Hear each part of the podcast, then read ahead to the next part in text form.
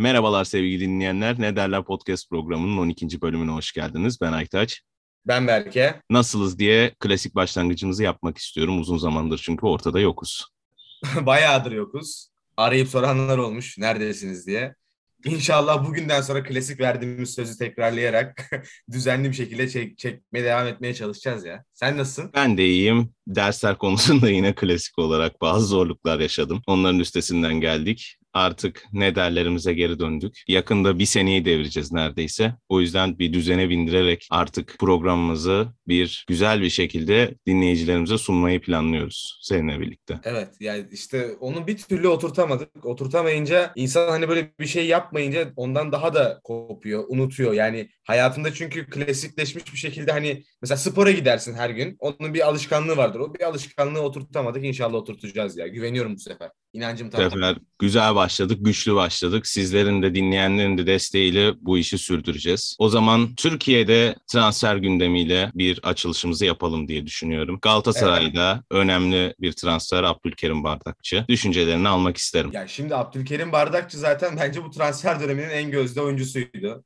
Hem e, daha yıl bitmeden önce işte Beşiktaş'la anlaştı tarzı haberler çıktı. Sonra Fenerbahçe ile anlaştı dediler işte 3.3 milyon euroya falan filan derken gecesinde bir anda Galatasaray'a transfer oldu. Bence zaten Galatasaray'ın buradaki amacı kabaca markanın gidişine karşı bir önlem almak. En azından... Benim de zaten sana sorum olacaktı. Aslında maliyeti biraz gö- göz önüne alındığında yani 17 milyondan 23 milyon TL'ye kadar giden bir maaş söz konusu kendisine. TL'den bahsediyorum. Evet, ee, bu konuya bakıldığında da aslında bir yedek ya da nasıl diyeyim rotasyon oyuncusu değil de ana stoper sol ayaklı olmasını da göz önüne alırsak olacağı düşünülüyordu. Sence kimin yerine alınır diye soracaktım. Ben de zaten sorunu duymadan cevaplamış gibi oldum. Bence evet. Markan yerine alın, alınmak amacıyla yapılan bir transfer. Ama tabii şimdi de yani şöyle bir durum var. Ee, Abdülkerim Bardakçı Konya Spor'da oynuyor. Hani Konya Spor görece üç büyüklere göre daha az önlem alınan veyahut hani mesela Konya Spor oynadı mı bir takım çok fazla kapanan, açık alan arayan bir takım değil. Konya Spor'a karşı o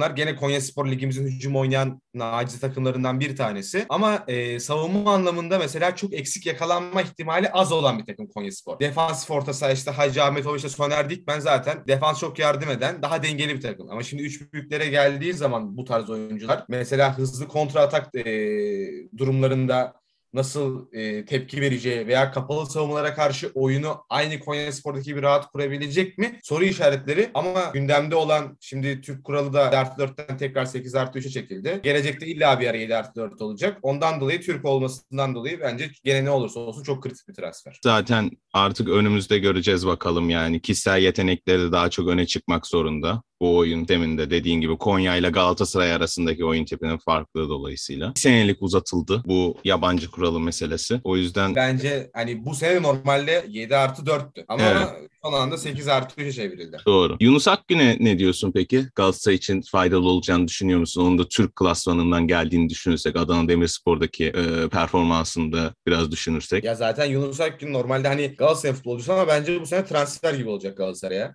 Bence de. Ben de öyle düşünüyorum bir Galatasaraylı olarak. Çünkü geçen sene yani inanılmaz bir performans gösterdi. Hatta milli takıma kadar çıkardı o performans kendisini. Burada seni e kesmek şimdi, zorundayım. Tabii tabii buyur. Çok önemli. Sana direkt net soruyu soracağım. Galatasaray'ın bu iki kanadı Kerem ve Yunus'u ele alırsak beyin yeter mi? Ya şimdi beyin çok açık bir şey söyledim. Beyin ha, Daha açık sordum. Kim nasıl anlıyorsa anlasın.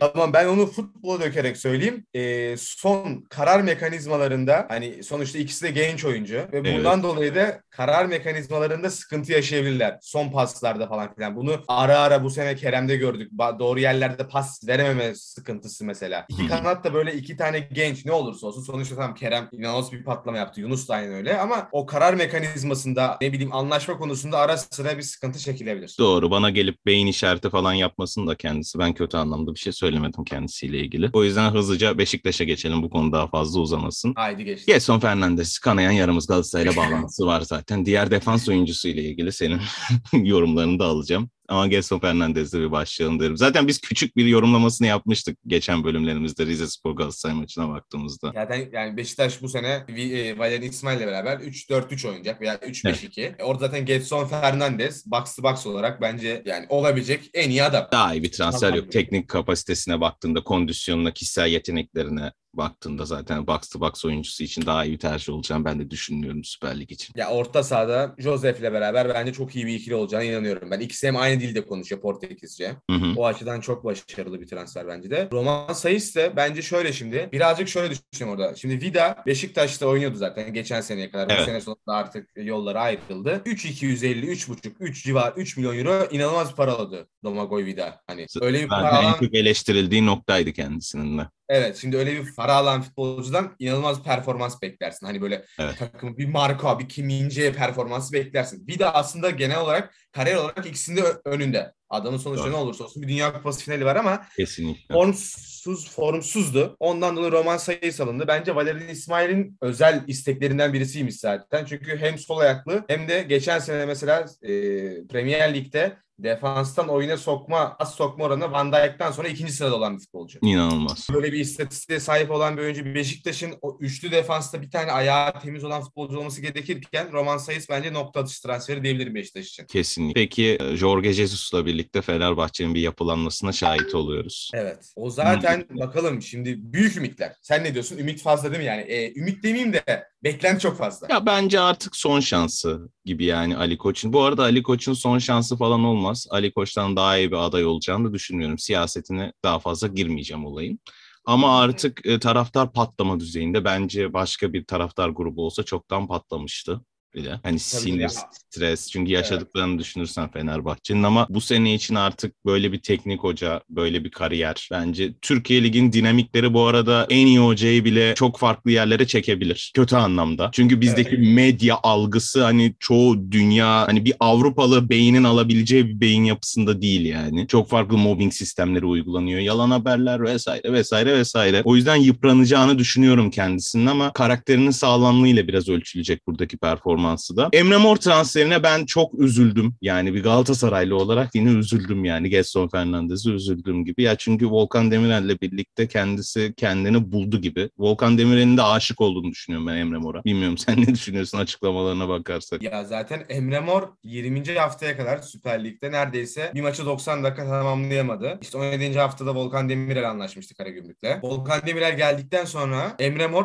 kariyerinin yani şöyle söyleyeyim işte Dortmund'da 2 sene oynadı, Nordsjælland'da gene bir sene falan, Celta Vigo'da 2 sene oynadı. Ama tek sezonda 1865 dakika civarında bir şey oynayarak ki sezonun başında neredeyse maç oynamazken inanılmaz bir performansa erişti Volkan Demirel'le beraber. Bence dediğim gibi Volkan Hoca'nın inanılmaz efekti var.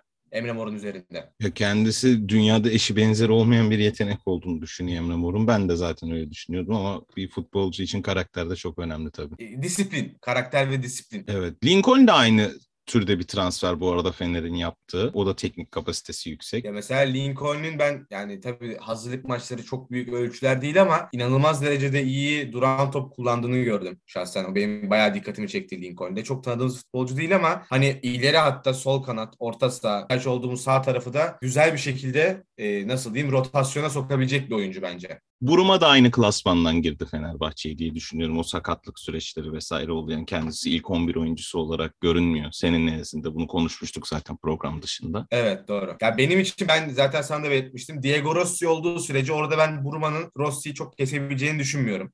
En azından tanıdığımız bir oyuncu. Evet evet yani zaten ben şimdi farkı şöyle bak çok kısaca anlatayım aslında dinleyicilere. Ee, Buruma Galatasaray'dan 15 milyona gitti. Şimdi Fenerbahçe'ye geldiğindeki bonser yani satın alma opsiyonu istersen Fenerbahçe 4 milyon euro bu kadar anlatayım. Evet doğru. Ya başka bir bilgiye gerek olduğunu düşünüyorum. Evet. Fatih hocamın Fatih hocamın iyi zamanda ekmeğini yediği oyunculardandı yani. Diğer Trabzon'a geçelim. Trabzon'da neler oluyor? Son şampiyon diyorsun yani. Son şampiyon. Tabii ki son şampiyon.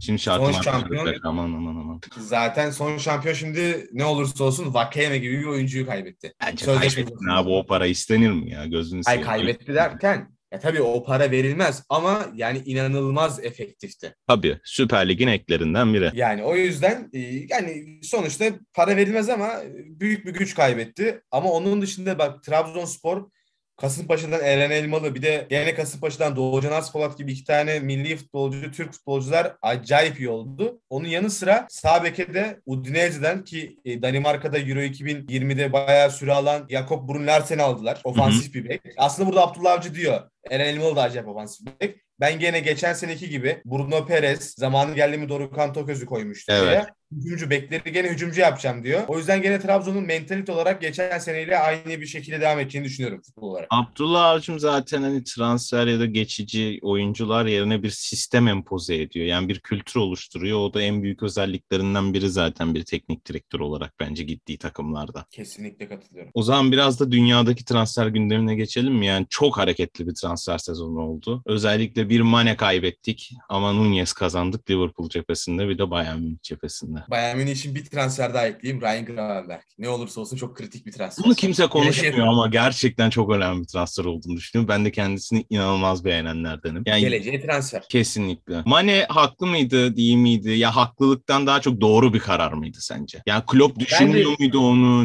Neden itildi bu transfer işine? Yani Diaz'ın bir e, psikolojik üstünde baskısı mı oldu Mane'nin yoksa bıktı mı? Ne düşünüyorsun? Bence artık ya şöyle iki taraf için de olumlu bir transfer olarak görüyorum. Şöyle yani bu senede bir şekilde kalırdı. Zaten onun profili gereği birazcık daha mesela Allah gibi böyle ön plana çıkan değil de arka planda sessiz sessiz işini yapan bir futbolcu. Sıkıntı evet. olmaz. Onu kalırdı bir sene daha. Bedava seneye bedavaya giderdi. Ama o da bir delikanlık yapıp ben de gitmek istiyorum. Hem de size para kazandırmak istiyorum deyip gene gitti. O 30-40 milyon euro civarında bir Liverpool'da şey e, bonservis elde ettirdi. Bence evet. Mane artık sıkıldı. Bana öyle geliyor yani. Doğru aynı oyun sistemi.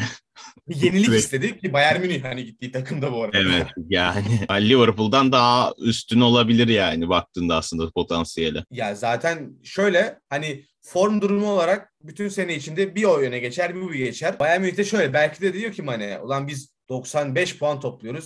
Bir puanla şampiyonluk kaçıyoruz. Gideyim de şurada rahat rahat şampiyon olayım da diyor. Bence de haklı. haklı yani bu kadar bu kadar mücadeleye gerek yok hacım.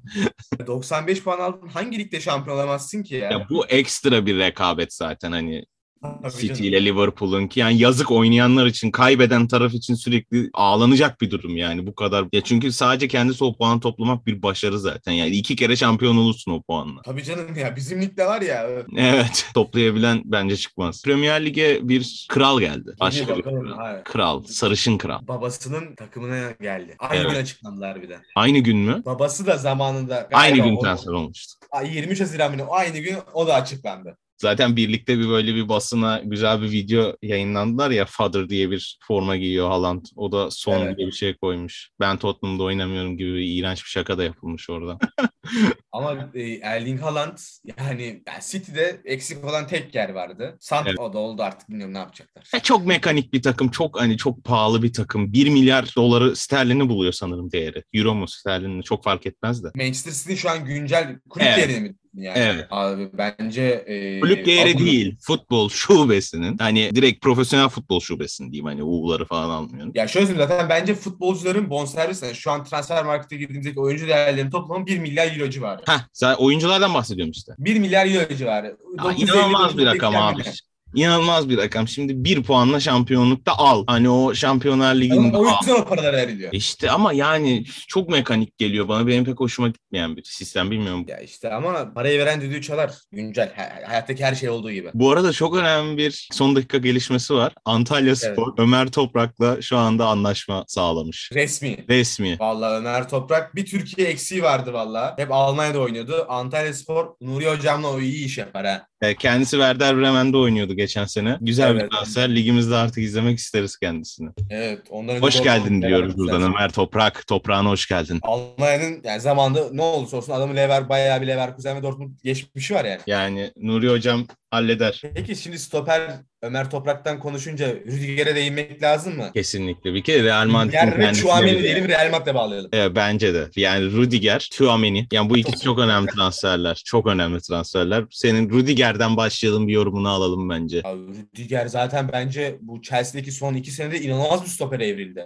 Kesin. Yani birebir markajda dünyanın en kaliteli stoperlerinden biri şu an. Ve kişisel yetenekleri de ön plana çıkan bir stoper. Evet. Ya arada yani tabii bir tane uzaktan gol attı da ilginç şeyler yapabiliyor. Yetenekli. Zaten yetenekli olmasa Chelsea'den Real Madrid'e niye gitsin? Kesin. Derler. Bir kere üçlü defansta oynayan bir. Ya yani üçlü formasyonunda, üçlü defans formasyonunda oynayan bir stoper olarak düşünmek lazım. Ya o, o üçlü e, defans oynayabilen stoper benim için yeri ayrı oluyor. Yani çok daha bir teknik kapasiteye ihtiyacı oluyor çünkü. E tabii özellikle kenarlarda oynuyorsan. Kesinlikle. Peki Çuçumeni. Valla zaten Çuçumeni, Çuçuameni artık kim nasıl okumak isterse bildiğin onu da alarak Şu an Real Madrid, Casemiro, Kroos, Modric'in yedek orta sahasını kurdu. Kamavinga, Valverde, Chouameni bitti yani. Evet. E, bu arada nasıl söylenildiğini biliyoruz. Hani Tuameni de biz aramızda bir insight çok diyelim. Tuçumeni deriz kendisine. E, İlla diyen vardır bu arada ya. Zor bir.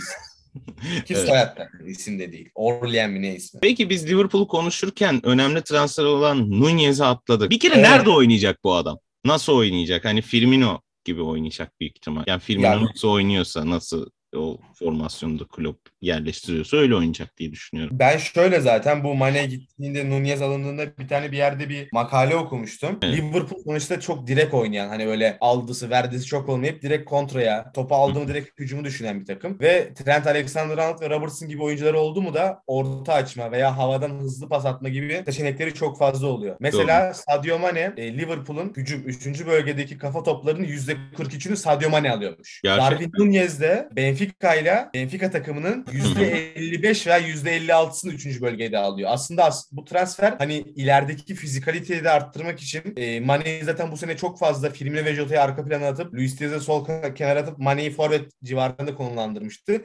Nunez, Nunez, Nunez'i de forvette konumlandıracağını düşünüyorum kulübün bu fizik kalitesini kullanarak. Tabii şimdi bu transfer resmi transferlerin dışında bazı dedikodular da oluyor kısaca. Kısaca değinelim. Ronaldo'nun, Cristiano Ronaldo'nun geleceği meçhul. Mbappe'nin verdiği bir karar var zaten. Ona kısaca bir değinelim de. Abi o çıkaralım. karar şöyle söyleyeyim o parayı kalır. Yok bana Kalır da ya. yani Kalırım ben kalırım yani. yani bu inanılmaz bir para. Bence gitmesi salaklık olurdu yani. Bir kere paradan çok aldığı yetkileri de düşünmek lazım. Adam bildiğin şu an Paris Saint Germain futbol kulübünün sahibi. Evet şubesine Neyse, sahip. Ya, evet. inanılmaz bir şey. Ee, bilmiyorum bence tat kaçırır bir oyuncu olarak yani. Öteki oyuncuları bence rahatsız eder zaten ya. Etmeme şansı yok ki. Ya zaten Paris Saint Germain'de bu fazla güç verme, fazla para verme yani bunun oyuncular üzerindeki etkisi kesinlikle düşünülmüyor yani. Neymar'ın mesela ilk geldiğinde de aynı şekilde hani Cavani ile vesaire girdiği tartışmalar var. Hani diğer taraftarlarca aldığı tepkiler var. Yani yok taraftarı alkışla para al gibi. Yani bunlar kesinlikle düşünülmüyor. Daha profesyonel yaklaşılması gerektiğini düşünüyorum. Yani parayı vereyim de düdüğü çalayım gibi basit bir dinamiği yok futbolun. Ya PSG gibi kulüpler ya şöyle söyleyeyim aslında PSG gibi kulüpleri şöyle genelleyeyim. Ee, şu anki sahibi Arap kökenli olan kulüplerde para çok ön plana çıkıyor. Mesela Evet. şimdi Liverpool gibi bir takıma tabii, tabii Darwin Nunez'e inanılmaz para verdiler ama mesela Darwin Nunez'in maaşı şu an Alex Oxlade-Chamberlain'den daha az. Ya bunu mesela Darwin Nunez'i Paris Saint Germain alsa böyle bir ihtimal yok ki. İnanılmaz bir maaş vermesi lazım. Hani kültürü olan kulüpler aslında daha uygun fiyatlara oyuncu çekebiliyorlar. Bonservis olarak değil de maaş olarak. Ya zaten e, Nunez'in de gelmesinin sebebi hani bu kadar tamam demesinin sebebi şey oluyor büyük ihtimal. Klopp'la çalışacak olması yani. hem Klopp hem Premier Lig hem Liverpool'un kültürü hepsi birbiriyle birleşince zaten futbolcular neredeyse bedava yani bedava değil de normalde alacağı paranın birazcık daha azına çok rahat bir şekilde gelebiliyorlar çok sorgulamadan. Yani Ronaldo'nun geleceği ne olacak sence? Kalacak? Kalır kalır. Ben, Bence bana da öyle geliyor yani. Biraz ateşi yaktı gibi kendisi de. Yeter Şöyle artık. diyeyim çok kısaca. Yani şimdi Ronaldo Şampiyon Ligi'nde oynamak istiyor ama Şampiyon Ligi'nde oynayacak bir takımın Ronaldo'ya o maaşı verme ihtimali sıfır. Doğru. O yüzden kalır. Bence de. Pogba Juventus o da tam resmileşmedi ama olsun orayı istiyor belli. yeniden doğacak diyorsun. Yani Lukaku gibi. Lukaku. Bak evet aynen öyle. Lukaku resmileşti değil mi? Bu, bu sabah daha işte bugün e, 30 Haziran sabahında gerçek resmileşti. Yani güzel transfer. Hani Lukaku'nun karakterini pek yaptığı en son açıklamalarda Tuval hocama karşı, Chelsea'ye karşı Chelsea'de, evet. açıklamalardan dolayı kendisini sevmiyorum. Bunu konuşmuştuk zaten. Evet Inter'de gene işini yapacaktır. Çok iyi uyum sağlıyor yani. O zaman e, dünyadan ve Türkiye'den futbol transfer gündemini kapayarak Tamam, voleybola evet. küçük bir geçiş yapıyorum. Egonu ve Isabel Hak takası ne düşünüyorsun? Şimdi şöyle sorayım. E, Isabel Hak ve Egonu'yu tanıyor musun? Bir daha alabilir miyim soruyu? Isabel Hak ve Paula Egonu. Abi ben e, şey uzaktan bir izleyiciyim voleybolda. Hani çok Tamam abi. Bilgim olmuyor yani. yani bunu zaten sen hazırladın bunu akışımızda. Evet evet bunu ben özellikle Sen ben eklettin. Akışı kimin hazırladığına kapanışta geleceğiz bu arada. Buradan bir açayım parantezi kaparız sonra. Tanımıyorum abi. Hani voleybolda Milletler Ligi devam ediyor. Bir onu biliyorum. Zaten Evet. kulağıma fısıldanıyor şu anda. Bir o kadar bir bilgim var benim voleybolda ne yazık ki. Zehra Güneş tanırım. İşte başka ligleri- Baladın'ı tanırım. Tanırız abi izleriz severiz de yani öyle Evet. detaylı bir bilgim yok ne yazık ki. O zaman tamam şimdi Milletler Ligi çok ufak Milletler Ligi hakkında bir şey söyleyeyim. Bu Evet. sene bence mil- efendim Evet buyurun diyorum. Ha, e, Milletler Ligi bu sene Türkiye için çok iyi gitmiyor. Yani e, geçen senelere göre birazcık daha dağınık, birazcık daha sıkıntılı bir dönem geçiriyoruz. Şunda tabii şöyle bir durum da var. Bu Milletler Ligi başlamadan önce Vakıfbank son maçına Milletler Ligi'nin ilk maçının arasında 4-5 gün önce çıktı. E şimdi 4-5 gün sonra yeni bir turnuvaya bütün sezonu bitirdikten sonra hazırlanmak hani Vakıfbank öyle Vakıfbank profilindeki oyuncular bir de milli takımımızda fazla. E şimdi Cansu Özbay, Meryem Boz, Ayça Aykaç, Zehra Güneş bu tarz oyuncular olduğu için takımda birazcık yorgunluk etki Takımda bir e, konsantrasyon bozukluğu var. Evet. Ondan dolayı ama gene takımımıza güveniyoruz. Zaten Ankara'daki 8'li finallerde her türlü yerimiz hazır. İnşallah vitesi Ankara'da arttırırız. Kupayı alır gideriz. Şimdi şu anda Paolo erkekler de özür dilerim bir bilgi daha vereyim. Erkekler de şu anda Akdeniz oyunlarında oynuyor. Ceza ile karşılaşacaklarmış bugün. Evet onlar da e, şeye Fransa'ya kaybettiler 3-1. Özel özür dilerim İtalya ile. Fransa'ya kaybettiler ama galiba birine kaybettiler. E, şey oradaki kızlarımız galiba 3'te 3 bugün 3'te e, 3 çektiler. Evet. Akdeniz oyunlarında. Onlar da bayağı iyi durumda. Ama e, şey ya e, Gümüş Ligi'ni erkekler maalesef e, finalde Hırvatistan'a kaybettiler 3-2. O birazcık e, 3-1 hatta pardon. Biraz moralimizi bozmuştu. Isabel Egonu da şöyle söyleyeyim size. Bu sene evet. Şampiyon Ligi'nde final futbol örnek vereceğim. Birazcık bize futbol çünkü. Evet. Muhammed Salah'la Karim Benzema'yı yani iki takımın en değerli ve en elit oyuncusu takasladığını düşünün. Olay bu. Tamam bitti geçebiliriz. Kapa. Kapa kapa. kapa. Çok daha iyi anlatılamazdı. Aynen daha iyi anlatılamazdı. Evet. Peki beyaz giyme toz olur. Wimbledon Beyaz giy ya da zorunlu. Wimbledon başladı. Başladı valla. Güzel başladı. Daha ben e, biraz daha hararetlenince ortalık konuşmayı tercih ediyorum. Wimbledon yani genel olarak tenis evet, tabii tabii yani daha hararetlenince konuşmayı seviyorum ama ya bir Federer'imiz olsaydı tabii ben tapa yazardım kendisini yani oranın kralı odur. Nasıl Roland Garros'un Nadal'sa. Ama yükselen yıldızlar var şimdi. Ben e, Carlos Alcaraz'a bayılıyorum biliyorsun. Kendisini çok seviyorum. Evet. Onun bir yani küçük yorumlaması. zaten. Evet, evet ama ben ayrı bir sevdim adamı bilmiyorum. Bir onun küçük yorumlamasını alabilirim. Ya Carlos Alcaraz zaten 2003'lü. Değil mi? 2003'lü. Evet. 2002 2003'lü. Yani çok ayrı bir seviyede oynuyor. Ama e, daha birazcık şeyi var. Mesela en son Roland Garros Zverev maçını izledim. Yani Zverev iki tokatlayıp gönderdi. Doğru. Peki Andy Murray'nin bir maçı vardı. Onunla ilgili. İnanılmaz maçtı. John Isner'e karşı oynadı. 3-1 John Isner kazandı. Andy Murray'nin zaten bir daha tenise dönmesi o karı sakatlığından sonra mucizeviydi. Evet. John Isner de bu arada bir fan Servisleri mi? 2010 Servisleri yılındaki, evet. 2010 yılındaki Wimbledon maçında Hı-hı. zaten dünyanın en uzun maçı 11 saat sürüyor. 113 ace'i var tek maçta. 113 ace. Ya inanılmaz bir adam servis konusunda yani. Zaten eğer 5 ace daha atarsa dünya tarihinin en çok ace yapan oyuncusu olacak. Wimbledon turnuvasında olur zaten bir sonraki maç. Boyu 2 metrenin üstünde. Evet yani inanılmaz bir adam. Peki büyüklerimizi de konuşalım şimdi. Djokovic'ten Nadal'ın durumunu da konuşalım. Ya zaten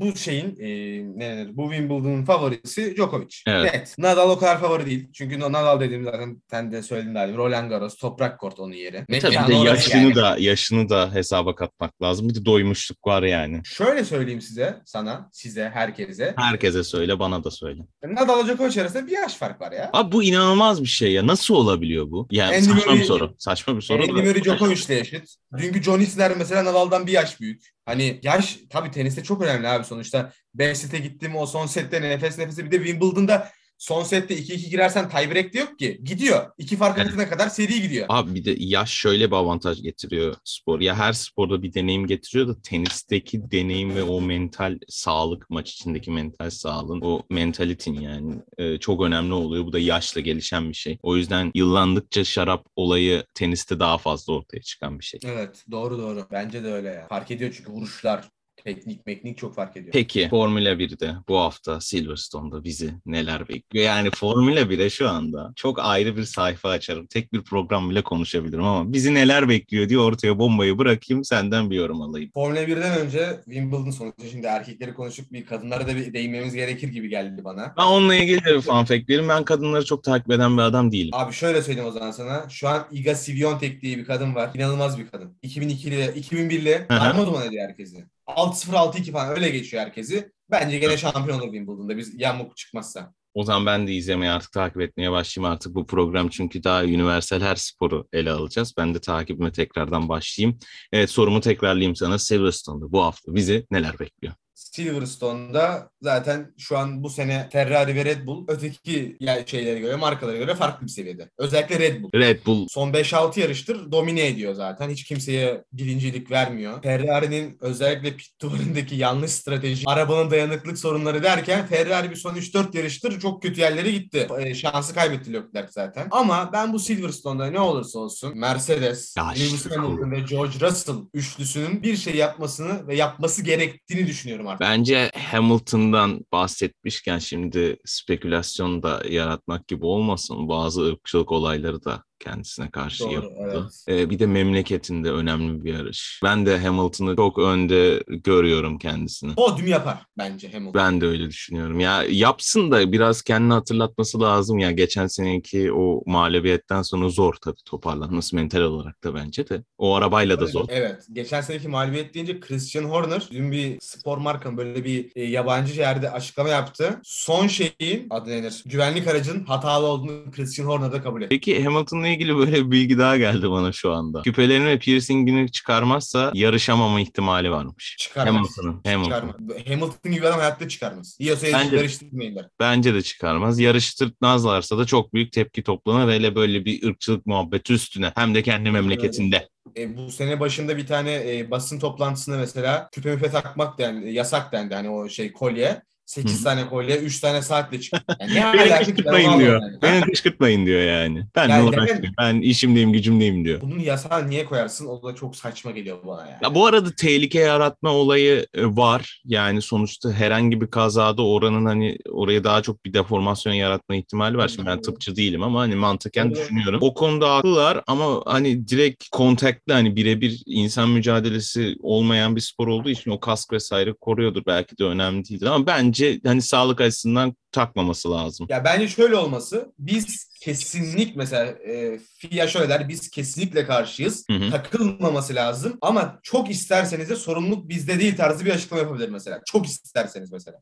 Evet, buradan da ben sözünü alayım. Formula 1 ile ilgili ayrı bir program yapma ihtiyacımız var. Çünkü çok konuşulacak şey var gerçekten. Red Bull, Doğru. Ferrari bunların rekabeti, hani Binotto'nun kararları, Perez'in yükselişi. Ee, bu arada hani şeyi de hiç hesaba katmıyoruz. Bunu her zaman söylersin. Verstappen'in ilk yarışlardaki DNF'lerini hesaba katsaydık şu anda hani çok farklı bir puan durumu zaten ortada olacaktı. Ya ama öyle öyle düşünürsek şimdi Leclerc'in de DNF'leri sayarsak falan filan. Baştaki bilmiyorum garip gelmişti bana yani. Şanssızlıktan direkt. Ya işte arabayı Red Bull başta iyi yapamamıştı. Onlar da sonradan oturtabildi sistemi. Yani buna ayrı bir e, Tabii. program sözü alayım senden. Sadece pol tahminlerini rica edeceğim. Hamilton'ı yazdın zaten. Pol mü? Ya şey e, podyum mu? Ha, po- podyumu, podyumu özür dilerim. Podyumda eğer bir gerilim olmazsa Max Verstappen, Hamilton, üçüncü olarak da kimi koysam e, Leclerc diyeyim yani. Peki poli kim alır? Leclerc kalır. Adam kraldı mı bu işin? Ya yarıştığı yarışlarda bir tane iki ikinci poli var. Devamında full bir çakıyor ya. İnanılmaz. Olmaz. Bu programı da tekrardan çekeceğiz. Yani ayrı bir Formula 1 dosyası açacağız. Evet. Kimin geleceği zaten biraz dinleyiciler tahmin edebilir. Ben küçük bir teşekkürle programı kapamak istiyorum. Programımızın yeni bir transferi var. Biz de transfer gündemine. e, Bonservis elindeydi. Evet, bonservis elindeydi.